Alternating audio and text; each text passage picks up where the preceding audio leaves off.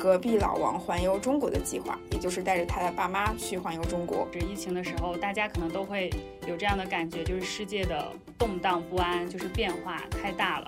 只要有一个家，只要你身边的这个空间它是稳固的、平安的，它就会给你很大的支撑，给你很大的力量。他们俩当面是肯定不会夸你的，就不会说怎么怎么怎么样。但是你只要看他们的朋友圈，你就发现他们是很满意的。炫耀这个事儿，在父母炫耀孩子这件事儿上，还是一个很暖的事儿。作为一个女儿不容易，然后作为一个 带着爸妈去旅行的好女儿更不容易。在西藏的那个雪山下吃牦牛火锅呀什么的，就有一种向往的生活在眼前的感觉。就看着他们开心，就挺开心的。不管你在人生的任何阶段，你都可以选择和世界相爱，拥有自由和爱。Hello，大家好，我是气垫床与早餐的主播 Cindy。马上就要到春节了，在这个团圆的时刻呢，我们想和大家来聊一个话题，就是和父母旅行这件事儿。听众们很多也都有带爸妈出去旅行过，带爸妈旅行其实真的不是一件很容易的事情，它是一个具有技术含量的良性工程。我们既要让父母满意，然后呢，要在这个旅行中去创造我们跟父母全新的连接。那今天呢，我们请到了一位我们爱饼的老朋友。他叫王菲，在带父母旅行这件事情上，他有着相当硬核的实战经验。他在二零二一年开启了一场隔壁老王环游中国的计划，也就是带着他的爸妈去环游中国。我们接下来就请这位嘉宾来给我们打个招呼吧。Hello，大家好，我是馆长王菲。哎，欢迎王菲，你跟艾饼也有相当深的缘分了。是，哦，太深了。从最开始做嫁给世界的时候，艾饼就是我的合作伙伴，然后跟着我一起去了很多的国家，算是我。旅行博主事业上一个很长时间的老朋友了。嗯，我先吹吹你嫁给世界那个，好，就是王菲，她曾经在四年的时间内走进过三十多个国家。其实嫁给世界是这样的，嗯，她是一个穿着婚纱环游世界的旅行。就整个的旅行过程中，我会穿着婚纱，然后去和世界各地的地标合影，拍下我和世界的婚纱照。其实这件事儿呢，其实是想要传达一个观念。不光是跟自己，也是跟所有的姑娘们说，就是不管你在人生的任何阶段，你都可以选择和世界相爱，拥有自由和爱。嗯，这个是做这个项目想要表达的事情。后来因为疫情的原因不能出去了，就先暂停了一段时间。嗯嗯，但是你也因为此原因就开启了一场带父母去旅行的伟大计划，是开启了一个新的旅程。嗯嗯，你的这个带父母旅行的计划为什么叫隔壁老王环游中国呀？呃，首先是因为。我爸妈，我们一家三口都姓王，啊，好和谐的一家，所以是老王。然后另一个点就是，嗯，其实去世界各地旅行，尤其是住在不同的地方，会有一种跟世界做邻居、跟很美的风景做邻居的感觉。嗯嗯，所以就是隔壁老王环游中国。你当时是怎么想到这个想法的？嗯，几个方面吧。首先一个方面是，嗯，之前一直在外飘着。然后每一年回家的时间其实很短，就是春节的那一个星期左右，跟父母的交流啊就很少。所以疫情期间，嗯，因为不能外出，也没有回北京，就在家待了四个月的时间。这是上学以后和父母待的时间最长的一段时间。嗯，然后就发现很多事情你是需要时间才可以沟通和交流、彼此理解的，就发现这个很重要，所以。开始关注这件事儿，想要有更多的时间和爸妈相处。还有一个特别大的感受是，疫情的时候，大家可能都会有这样的感觉，就是世界的动荡不安，就是变化太大了。然后每一天，当你看着网上的不同的消息，有的负面的，有的正面的，然后这个负面的消息紧接着又有下一个负面的消息，你就会觉得很不安全，然后你那个心情的起伏是很受影响的。嗯，但是。在这个时刻，你再去坐在沙发上，看着妈妈在厨房做一道菜，然后看着你身边爸妈一起吃饭、看电视，那个就给你一个很稳定的感觉。那个时候就会意识到说，不管外面的世界多么动荡不安，只要有一个家，只要你身边的这个空间它是稳固的、平安的，它就会给你很大的支撑，给你很大的力量。嗯，所以。这也是情感上的一点，嗯，还有一个就是整个大的环境上吧。以前总想着往外跑，然后但其实，在大连的那段时间去真的细细的走很多的地方，你就会发现很多的美景是在身边的。然后你不需要去到那么远的地方才去找到那个美景，所以这几方面的原因凑在一起，就想着说，那带着爸妈一起环游中国，嗯，可以算是一个接下来三四年对我来说很重要的一件事儿，都会持续去做这件事儿。嗯嗯，其实带着父母无论去到哪儿都是家的这个。感觉我其实也挺感同身受的，嗯，嗯对。但是我更好奇的一点是，你是怎么最后说服了二老 跟你一起完成这个计划的？这个事儿，我首先是说服了自己，然后去说服他们。刚开始有这个想法的时候，就想，哎，我要干这么一件事儿，而且房车相对安全一点儿。然后想，那我就要开房车。然后跟朋友一聊起来，朋友说，你胆子也太大了吧。然后跟爸妈出去旅行，然后还要在一个这么密闭的空间里边天天相处，你真是有勇气。然后让他们说的我也有点害怕，然后但是还是想做，然后就决定还是做吧。房车这个方式是你一开始就想好的是吗？对，一开始就想好的。为什么会想要说就是开着房车去旅行？第一站有部分的原因吧，第一站是去呃云南和西藏，嗯，然后就想着自驾。那既然是自驾的话。不如选一个更有家的感觉的交通方式，那就是房车。而且疫情之后，房车这种旅行方式也有了一点儿，嗯，大家更多的关注它了。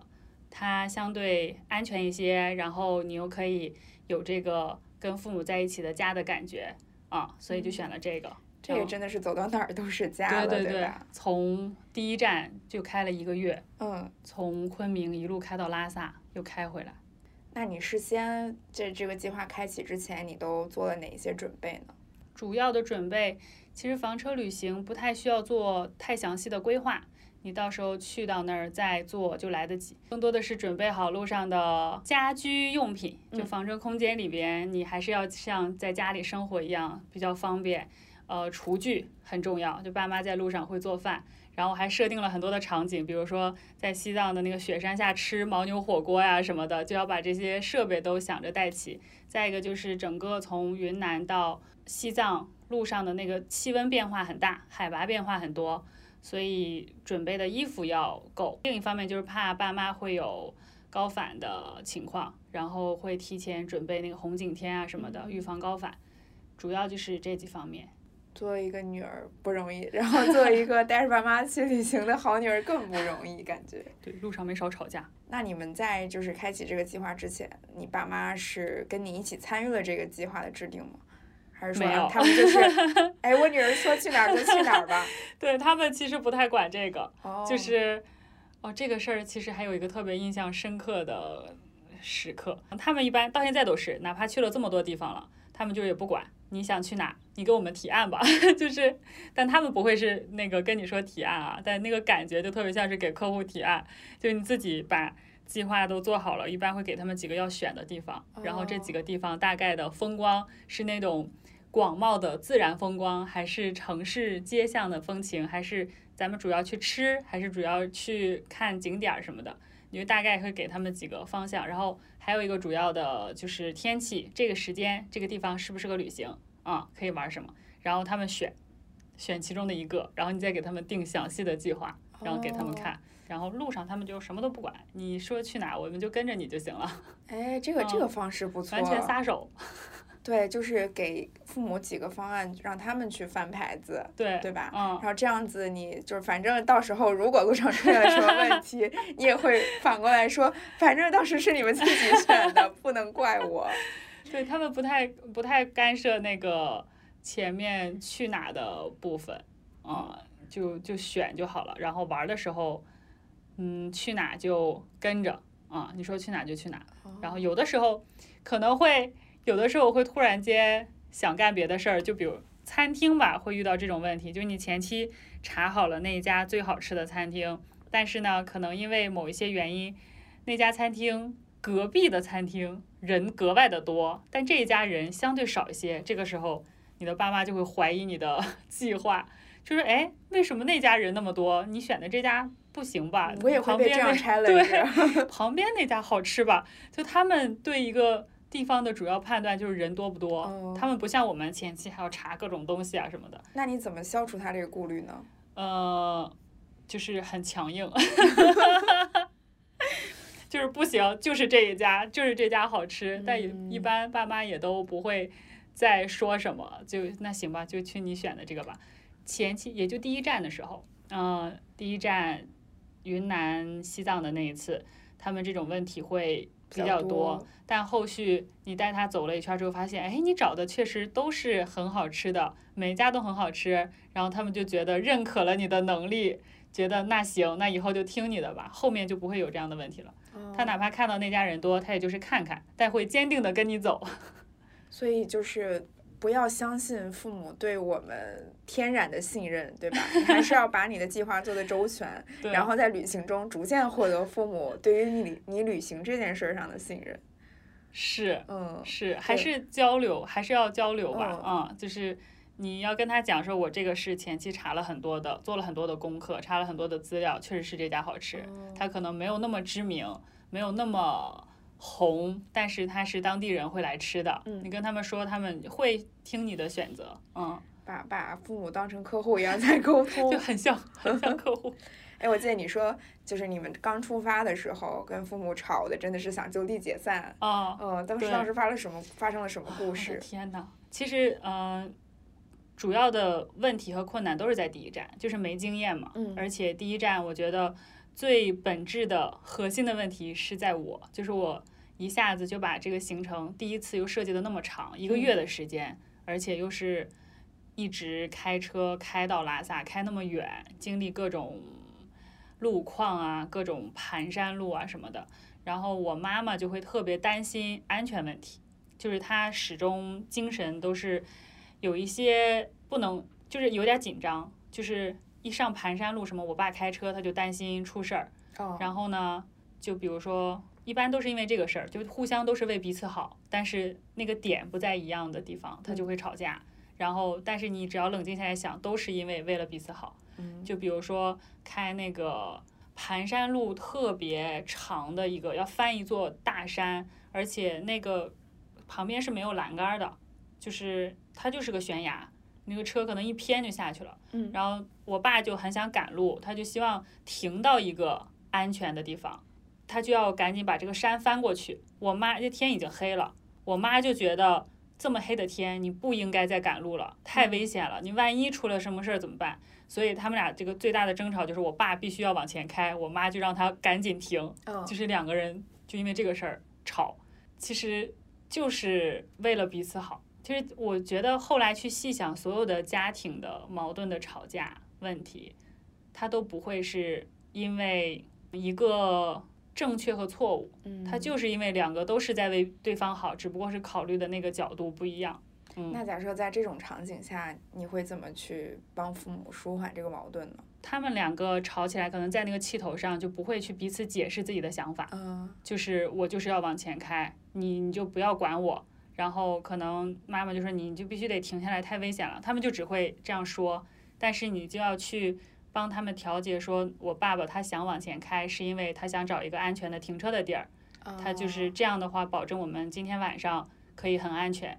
然后你这个地方也不能方便停车呀，至少要停到一个营地啊，或者是停到一个呃大的景区的停车场，这种地方才安全。再会跟可能爸爸讲说，我妈希望老让你停车，她也不是怎么样，她就是担心你危险嘛，你就开慢一点儿。嗯，然后其实就是中间当一个润滑剂，给彼此嗯背后的那个寓意给说出来就好了。嗯，嗯，其实仔细回想，跟父母旅行这种场景下细节真的特别多。对。嗯，对，就其实我觉得一家三口这个关系也是挺微妙的，就是有一般都是其中两个人的矛盾会吵架集中，对吧？然后那第三个人这个时候你就要出来做那个润滑剂的角色，嗯就是挺有意思，三个人出去，嗯，带父母好像已经走过了四个地方，对吧？还是七四个七个省，七个省？嗯，嗯七个省大概六站吧，嗯，嗯那这六站走下来，就是二老的 评价怎么样？嗯，他们俩就是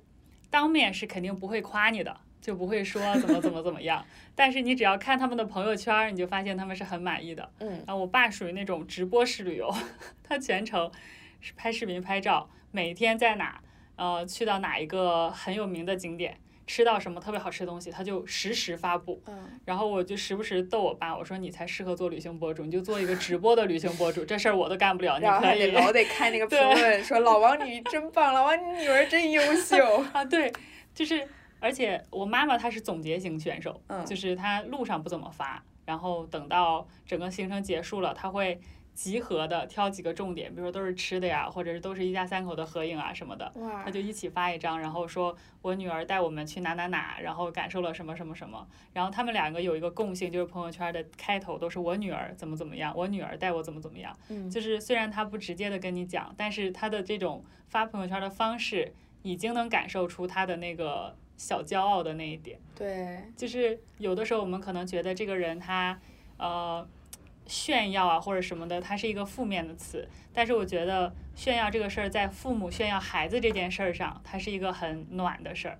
就是你能看出他们是在炫耀自己，哎，我女儿怎么怎么样了，我女儿带我怎么怎么样，但你就觉得这个事儿会让你会心一笑，就是知道他们的小心思，你看又在那显摆，但是你觉得这也不是什么不好的事情。对，嗯你说哪个父母不希望自己家孩子是别人家的孩子，对吧？就是那种心态，我特别能理解他们。是，就看着他们开心就挺开心的。嗯，嗯那我我还想问问，就是这几趟旅行走下来，嗯嗯，对于你和你父母的收获吧，我想先问问，就是对于你自己来说，嗯，嗯，有没有通过这个旅行改变某些你对父母的一些认知就隔壁老王这件事儿，其实对我的影响特别大。很大的一方面就是，爸妈更理解你的工作和生活，嗯对你更放心了。我们的父母有的时候，尤其是女孩儿，父母会催婚呀，会呃担心你未来的生活怎么样呀，会老是给你安排一些事儿。其实归根结底背后那个原因就是他担心你，他觉得你照顾不好自己，所以他才会有这些急迫的想法。但是带着爸妈出去旅行过这么多次，他们会亲眼看到你在旅行的过程中解决了很多问题，嗯，他们就会觉得，哎，我女儿好像，嗯，长大了，她知道怎么照顾自己了，我不，她不需要我们非得安排一个什么样的人去照顾她，她自己可以。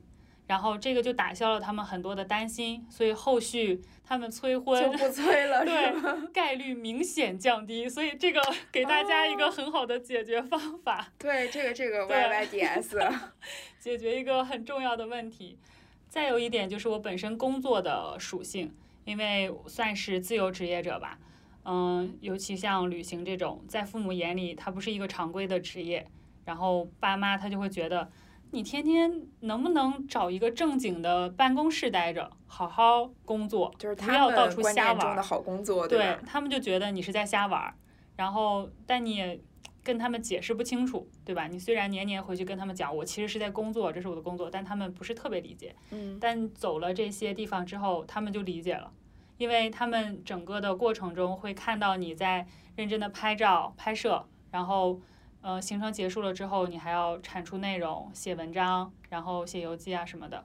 嗯，他们会看到你整个的工作的历程，而且这些项目都是谈了合作伙伴的。呃可能对父母更直接的就是这事儿他是挣钱的，嗯，对他们就会觉得，哎，好像确实它是你的一个工作，它不是单纯的瞎玩儿。嗯嗯，而且每一天我都会发内容在不同的平台上，他们也会有我那些平台的账号，他们也会看，然后他们也会看到底下粉丝的评价，而且很多粉丝的评价都是，嗯、对带父母旅行这件事儿很有感触的。就很多人，我也很希望带我的爸妈出去旅行，嗯，然后特别羡慕你的父母。哦，有一个特别感触的事儿，就是，嗯，有的时候碰到路上的，嗯，认识的朋友吧，然后其中有一个是一个景区的负责人，然后他看到我们一家三口一起出去旅行，他就跟我们聊天的过程中他就哭了，嗯就是因为他家人，嗯，刚刚离开，就是永远的离开了，对对对，就是离哦开了。然后他看到我们就说：“你们一定要，就是小朋友，就在他眼那是大哥了。”他说：“嗯那个小朋友，你这个事儿做的特别好，然后你要，呃，多带爸妈出去旅行。你看我现在就没机会了。”嗯，就是哇，那个事儿，我们晚上一起聊天还挺多感触的。嗯就是路上的，包括网上的很多的反馈，可能也让爸妈觉得这件事情它不光是一个职业，它也是一个能给大家带来一些感触或者是带来一些正面的影响的事儿啊。所以他们后来就也不太会再总跟我讲说你去找一个地方好好坐着上班，不要到处跑，这种概率也降低了很多。就其实就是加强了彼此的理解。对，其实最珍贵的就是你们当下在一起的这个时光。是，嗯，隔壁老王到现在，如果说最大的那个感触是什么，就是作为家人，就没有什么事儿是沟通不了的。嗯，就只要愿意沟通，他就能解决，因为这个关系就决定你们真的是都在为彼此好，这只要说开了就行。对，其实有时候矛盾也是因为对彼此好，对，但是只是表达方式上的造成了冲突。哦，还有一件印象特别深刻的事儿，就是大西北那一站的时候，嗯，我们当天晚上因为我有工作，所以我们晚上找了一个酒店住。酒店前下房车之前就跟他们说，嗯，今天就不跟你们一起吃晚饭了，你们自己去找吃的，我要忙我的工作，要忙挺晚的呢。嗯，可能到后半夜，然后第二天早晨也不跟你们吃早饭了。然后我可能会起得很晚，因为睡得很晚。他们俩一听我这么讲，就是开始不停的劝我吃东西，就是我说我没时间吃晚饭。然后我爸说不行，哪能不吃晚饭呢？你得必须得把晚饭吃了，要不然那个饿。然后我妈就说那给你买点水果吧，然后那个你忙的时候你就吃水果什么的，但还是要把饭吃了。我说我真的没时间吃，就真的是很急那个项目，然后就真的没时间吃。但是他们就一直不停的说服我，就非得让我吃晚饭。我就急得很生气，我说我已经来不及了，那个为什么你们非得要催我？然后催完晚饭又说你明天早上一定要起来吃早饭，怎么能不吃早饭呢？那个你几点起来？要不给你送上去啊？给你买点什么吃的？你想吃啥给你买？我说我真的不用，不差这一顿饭，就是因为这个事儿也吵起来了，就在下车前就开始吵，然后我就特别不理解为什么他们非得在我特别忙的时候安排我做这些无关紧要的事儿。嗯，然后但是。那下车的一瞬间，我就突然间想明白了，可能也是前面几次旅行积累的那个你要去感受这件事儿的那个习惯吧。就是他们就是因为你很忙，他们想要表达关心，但他们不知道用什么方式表达关心。他们关心你的方式就是让你多吃饭，多吃水果，对吧？对，身体健康。这个是爸妈可以为我们做的事儿，别的他们可能想使力也使不上什么力。对对，就他们只能做到这个。所以当下的那个吵架，你最大的问题其实就有了答案。他们就是关心你，只不过是用他的方式关心你，然后瞬间你就不生气了，然后就是就马上理解他们了，而且还觉得特别。愧疚就是为什么要因为这个事儿跟他们吵架？但他们自己可能也没意识到，他们就非得要安排你做这件事儿，其实是很着急你。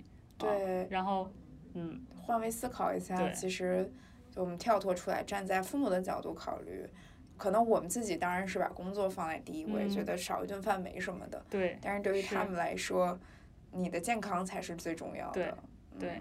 但是着急，就是我我还想追问一个问题，就比如这种事情发生之后，你是怎么跟父母再次和解，然后还能够继续顺利的旅行的呢？其实这个还蛮难的，我觉得。嗯，嗯，这个其实，哎，做了很大的心理建设。就你跟父母沟通这个事儿，你会有点不好意思。对。不知道你会不会有这个感觉？就是你道理明白了，但是你要亲口说出来特别的难，然后。就像这件事儿，其实我一下车就想明白了这件事儿，但可能我也不会再去找他们聊，就是很矫情嘛，对吧？就感觉会很矫情，但他们会听这个节目，可能就会 嗯会懂，然后嗯，但会有那个意识，就是当下一遇到吵架的问题，你要先去想为什么会吵这个架。嗯，其实你只要冷静下来一细想，他就是在为你好而已。然后那个事情会，首先在情绪上就让你觉得没有那么生气了。他们对你好，你为什么要生气呢？就没有什么可吵的了。然后你只要冷静下来，其实就会有解决办法。嗯，就我们很多时候跟父母吵架就是在气头上嘛，双方都在气头上，谁也不让谁，就非要好像找出一个胜负啊什么的，但没有必要嘛。冷静，对。对，换位思考也是一个很好、也很有用的方式。是的，接下来我们就到干货的时间了。好的，对，嗯就是我们如何放下对父母的偏见，然后去规划一场带父母的旅行。嗯对，首先呢，我就是想问问啊，你你看你规划了这七个七个省，对吧？嗯然后你当时是怎么做选择的？会基于父母的偏好，会去先做一些一波筛选吗？嗯，大概会有一个感觉，就是他们没去过哪，首先会排在前面。嗯再一个就是这个季节和时间哪个地方风景最美，这也是一个主要决定的因素。嗯嗯，主要是这两点吧。然后其实我还挺希望我爸妈多跟我说说他们想去什么地方，他们一般不讲，就是这个事儿我得找时间再问问他们。就他没有特别强烈的意愿说要去哪，但其实，嗯、是有的，因为我们去西藏到拉萨的当天刚好赶上了那一年的端午节，嗯，然后我们一起。呃，过端午节的时候就意思那个很有仪式感的吃那个粽子，粽子然后碰杯啊、喝酒啊什么的。然后喝着喝着，我爸就突然间冒出来一句说：“我这一辈子最想来的地方就是拉萨。”然后没有想到今天梦想实现了。我当时听到那个他说这个话，我就愣了，然后就假装若无其事，在吃吃喝喝干别的。但那个内心的触动还挺大的，就是呃，爸妈其实是你最亲近的人嘛，但他们好像从来也不说他们的梦想是什么，他们最想去什么地方，他们不跟你讲。然后反而是我们每一次回家跟他说，我将来要干嘛干嘛干嘛，我现在就要做什么什么事儿，我的梦想是什么。然后就是我们其实是很以自己为中心的，你习惯了在那个环境里边，你就是中心，但你很少听到他们去讲他们，但他们也是从我们这个年纪来的。其实我们有的那些梦想啊什么的，他们肯定也都有，只不过我们很少关心这些事儿而已。所以我还挺希望，嗯，不管在旅行上还是或者其他什么事情上，我爸妈可以多跟我讲讲他们有什么期待或者愿望。嗯，嗯，对。哇，你说这个我嗯真的也还挺感同身受的。对，就我那一瞬间真的是有一种一个霹雳下来的感觉。嗯就为什么之前从来没有想过聊他们，梦想是什么东西，没有嗯聊过。但是你确实就是，如果你想一开始的话，你也没有办法直接问出他们的愿望，你只能通过不断的尝试，对，嗯好像你直接问他们，他们说没有什么，都行，嗯，都可以，都行，去哪都行。啊、对对就是最对，难的。对，就是这样。好的，那你们选好了目的地之后是怎么样来安排路线的？尤其是像你这种一个月的路线，嗯应该是还蛮难制定计划的吧？嗯，安排路线，其实会我自己的旅游习惯啊，就哦不光是带爸妈，包括我自己，我就会先找一些大的方向，比如说像，呃，云南、西藏这种，它就是会有一些标准的大的线路路线，对，嗯什么走那个。嗯，川藏线呀，还是走什么南线啊，还是北线啊？这种它都会有一个，先把这个大概的线选了，选了之后，我再去查一些，呃，不同的地方它有什么独特的好玩的地儿。然后前后期带爸妈刚开始玩和后期玩有一些大的不一样，是一开始我会刻意的去找一些父母感觉他们那一辈会喜欢的玩的地方，嗯就可能一些知名的旅游景点儿，然后他们会想要打卡拍照。因为他们的信息来源跟我们这个时代已经不一样了嘛，我们还有特别多小众的地方啊想去，嗯去一些什么呃咖啡馆啊这种小众玩法。然后，但对他们来说，可能信息的主要来源还是新闻，然后那些就会宣传一些大的景点，对他们印象就比较深刻。嗯，就会刻意给他们安排这种大的地方。然后后面就发现，尤其是到海南那站开始，带他们去冲浪，然后带他们去跟年轻人一起跨年，然后你就发现。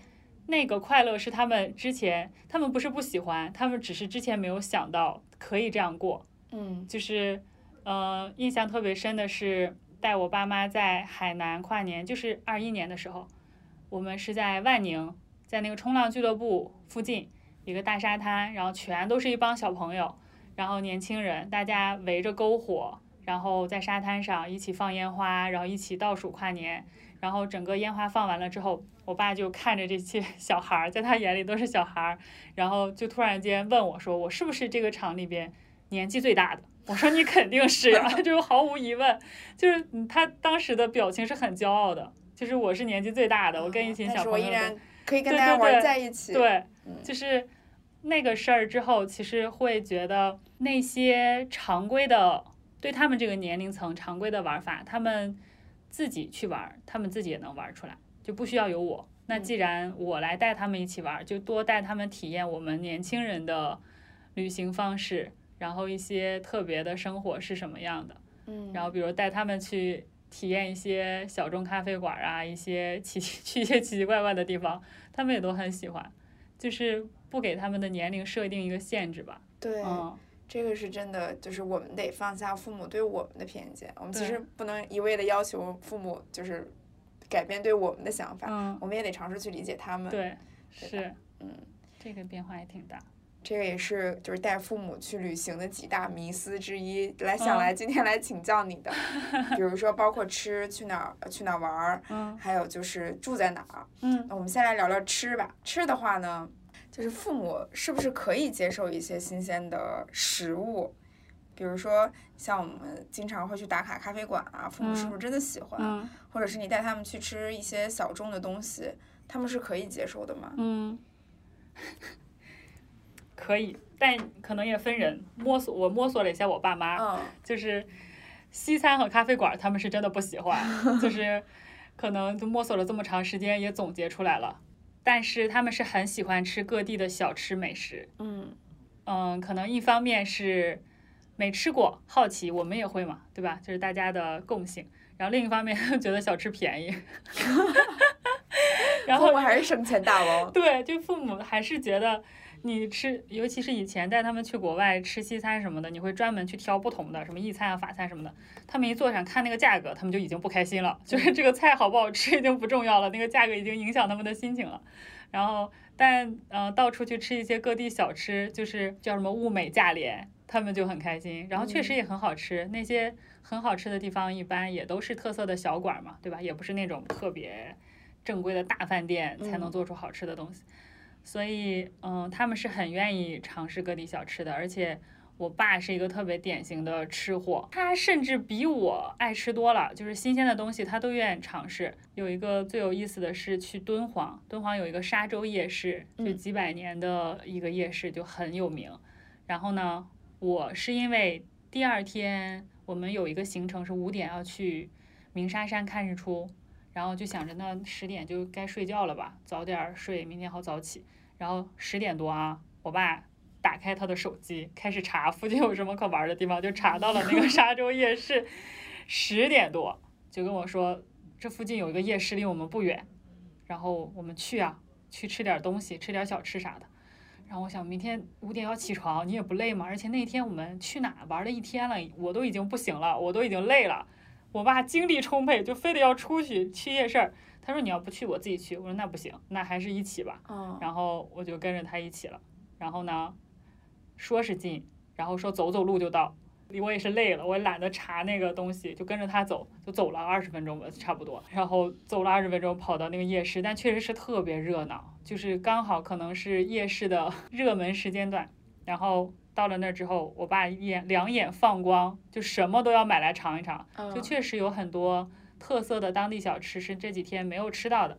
然后呢，他看见人家卖那个牛奶醪糟的店，排着超长的队，那都已经十一点了，大半夜的，他非要去排，就非要去买，然后就在那排，排了半个多小时，就为了买一杯那个牛奶醪糟，然后就特别开心。然后隔壁还有一个卖牛肉沙葱饼的，他又想去排那个，就是我们俩一直吃到凌晨一点才回去，然后第二天五点。他就起来了，叫我一起，这个给我给我和我妈叫起来，说 去看日出呀，看不看了？我心想，这到底是谁老了？反正我觉得我爸妈没老，我老了。我觉得父母真有这种主动性的时候，一定要尽可能去满足他们。对，因为大多数情况是我们来制定计划嘛，嗯就父母跟着我们就好了。对，对，但如果他们一旦有这个兴致起来了，一定要跟着他们去。是，嗯，趁这个精力旺盛，真佩服。对。还有一个迷思就嗯是父母是真的喜欢逛景点吗？我爸妈是挺喜欢逛这种大的知名景点的，因为他自己也会查，嗯网上看一下大概要去这个地儿什么地方最有名，可能有一些前十名的榜单，因为他们的信息来源就跟我们来讲还是不一样，就相对少一些在玩的方面，所以他能感知到的就是，哎，这几个地方很知名，我得去，所以去到那个地方的时候，大部分会先带他们去这些地儿，他们才会有感觉，我来过了，哦哦，我。来玩过了，啊、看来这个需求还是一定要先满足。对他们，嗯他们还是有的，父母还是有的。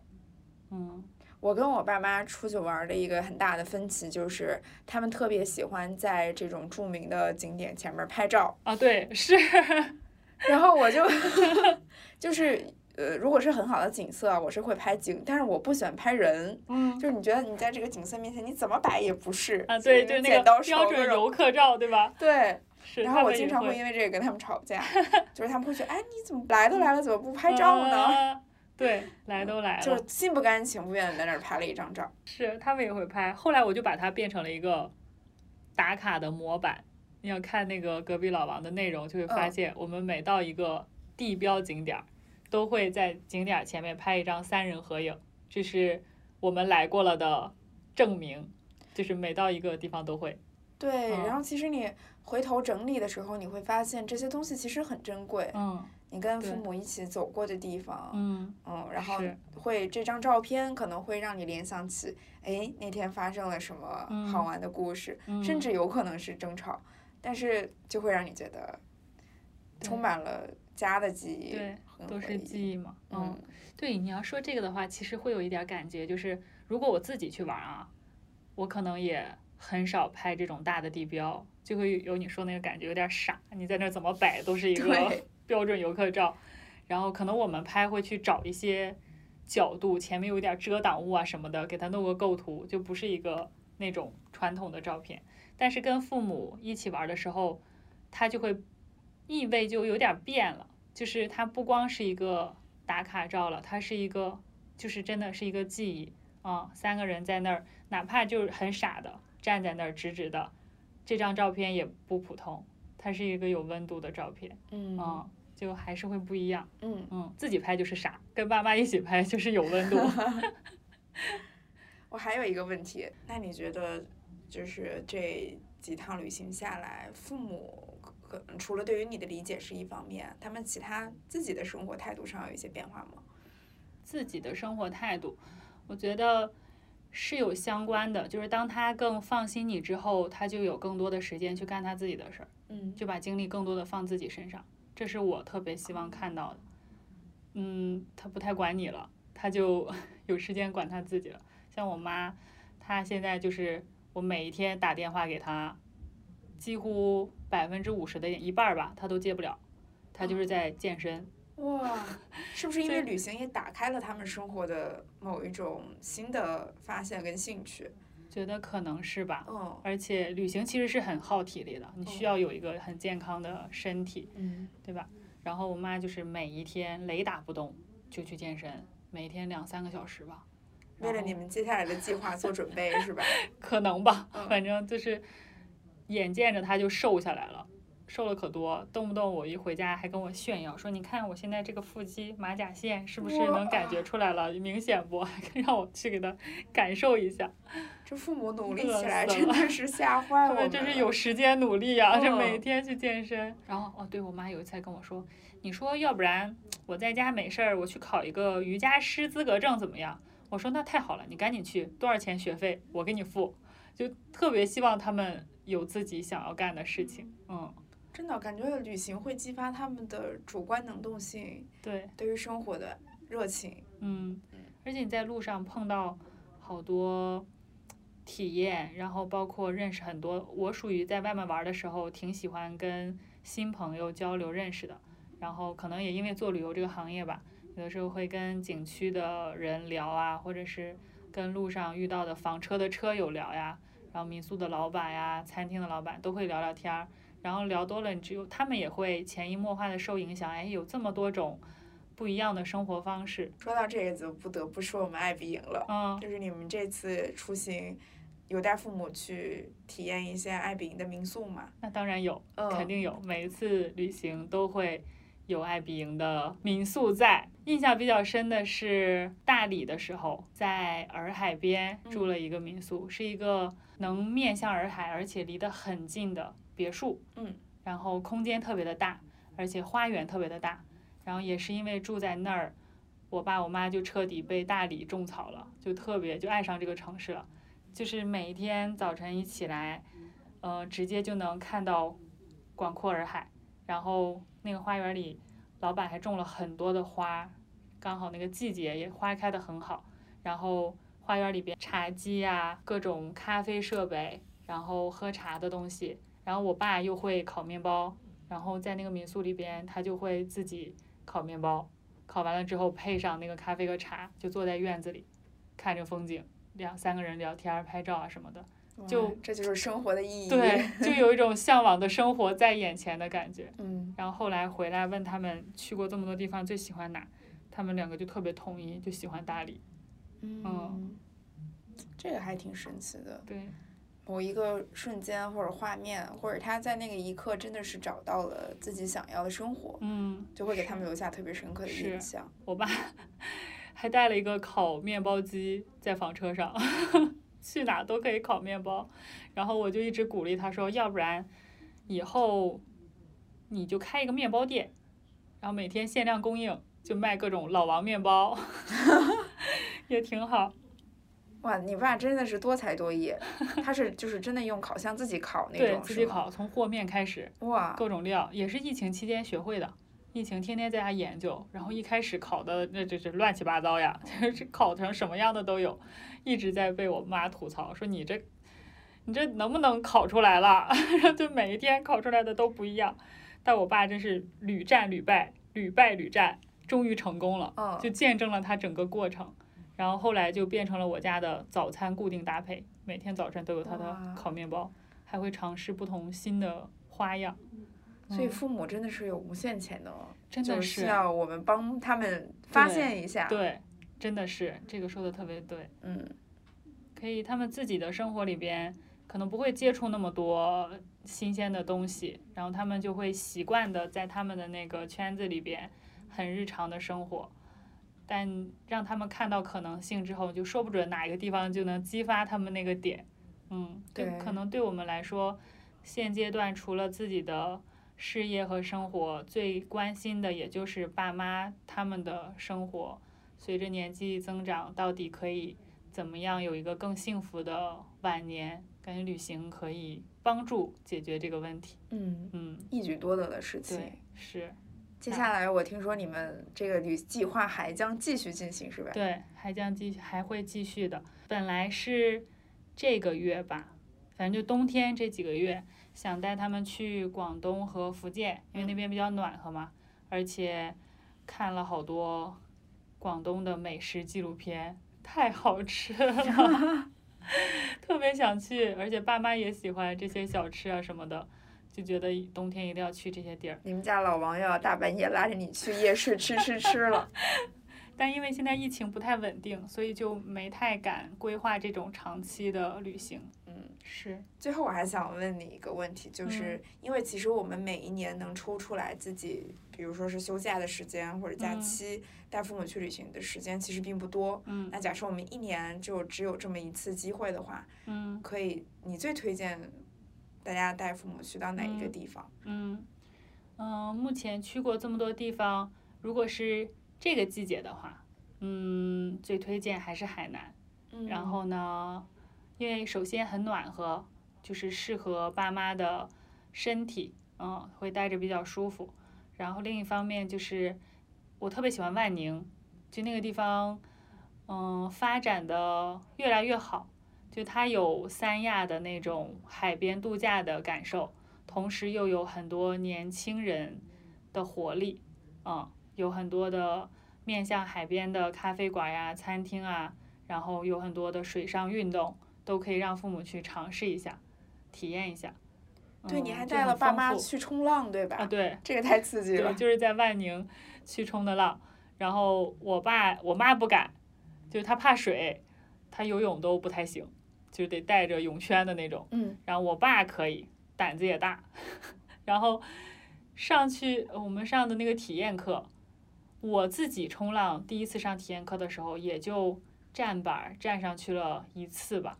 然后但是我爸第一次上体验课就是在万宁站板儿了三次还是两次，就很厉害。嗯，然后就是开心的像个，就是 开心的不行，然后特别的膨胀。嗯然后呢，去跟人家冲浪店的教练聊天儿，说：“哎，你们这个冲浪板，我自己买一个自己冲行不行？”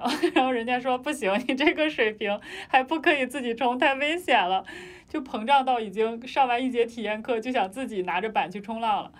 他们开心起来真的就是像个小孩儿一样。对对对对对，就特别像小孩儿，贼开心。好的，嗯。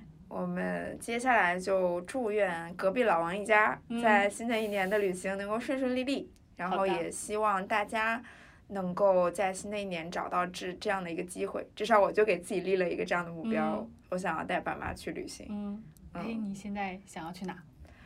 我现在有几个目的地吧，嗯就是受到你的启发，我可能会给他们几个选择，比如说云南、广西，然后西藏。就嗯像你刚刚形容说，嗯，爸妈其实是有自己特别想去的地方，嗯。哦，但是他们其实并没有真的说过，嗯而且你问他，他可能是或许不想给你压力吧，嗯，就是啊都行，去不去都行，对。是是的，哎，可以跟他们聊一聊，可以嗯，跟爸妈聊一下。对，嗯，沟通永远是核心的利嗯器，嗯，对是的，对，大家可以跟父母好好沟通，然后嗯旅行中也能够，呃，尽量不吵架，吵架了呢，我们也用沟通的方式去好好解决，是嗯，一定会收获很难忘很难忘的记忆嗯，，对，哎，其实还有一个补充啊，嗯就是，嗯，可能今年由于疫情的情况受限不能出去的话，其实也可以带爸妈在家附近走走。就是我疫情的时候跟爸妈，其实在大连到处逛了挺多时间，就是嗯去远的，然后人少一点儿的地方。其实自己的家乡也有很多很美的地方可以去发掘一下。嗯，就如果实在出不去的话，这也是一个方式。在，家附近旅行也可以，大家一起散散步啊，看看风景啊，多交流一下，也能实现这个，嗯，实现这个交流的目的吧，达到这个交流的目的。对，或者有的时候故地重游也会勾起一些，嗯，比如说你童年时期跟父母哪一些很美好的回忆，对。哦，哦，我之前其实干过这个事儿，对吧？就是因为我们小时候都有很多的照片嘛，老照片，然后那些老照片就会在大连的有很多什么劳动公园啊、中山公园啊，都是很早的那些景点儿，小时候都去玩过，跟爸妈也在那儿合过影，就 这么高，就很小的时候。嗯然后我后来在大连就做了一个找到老照片拍摄的地方，然后一模一样的动作拍一张现在的照片，嗯就还挺有意思的，跟爸妈一起去，嗯，也挺好玩儿。对，或者是假设说今年你呃春节不能回家的话，就像我一样，我已经做好了不回家的打算，嗯但是我会利用这个时间，可能跟父母沟通，哎，今年我们怎么样去规划一场美好的旅行，相信它一定嗯会发生。新年有一个新的期待，对那我们就在这里祝大家新春快乐，嗯，嗯新年快乐，新一年收获美好的旅行，拜拜，拜。拜。感谢大家的收听，希望你们喜欢今天这一期节目，也欢迎大家订阅我们的播客《气垫床与早餐》，祝你的每一天都有爱相迎。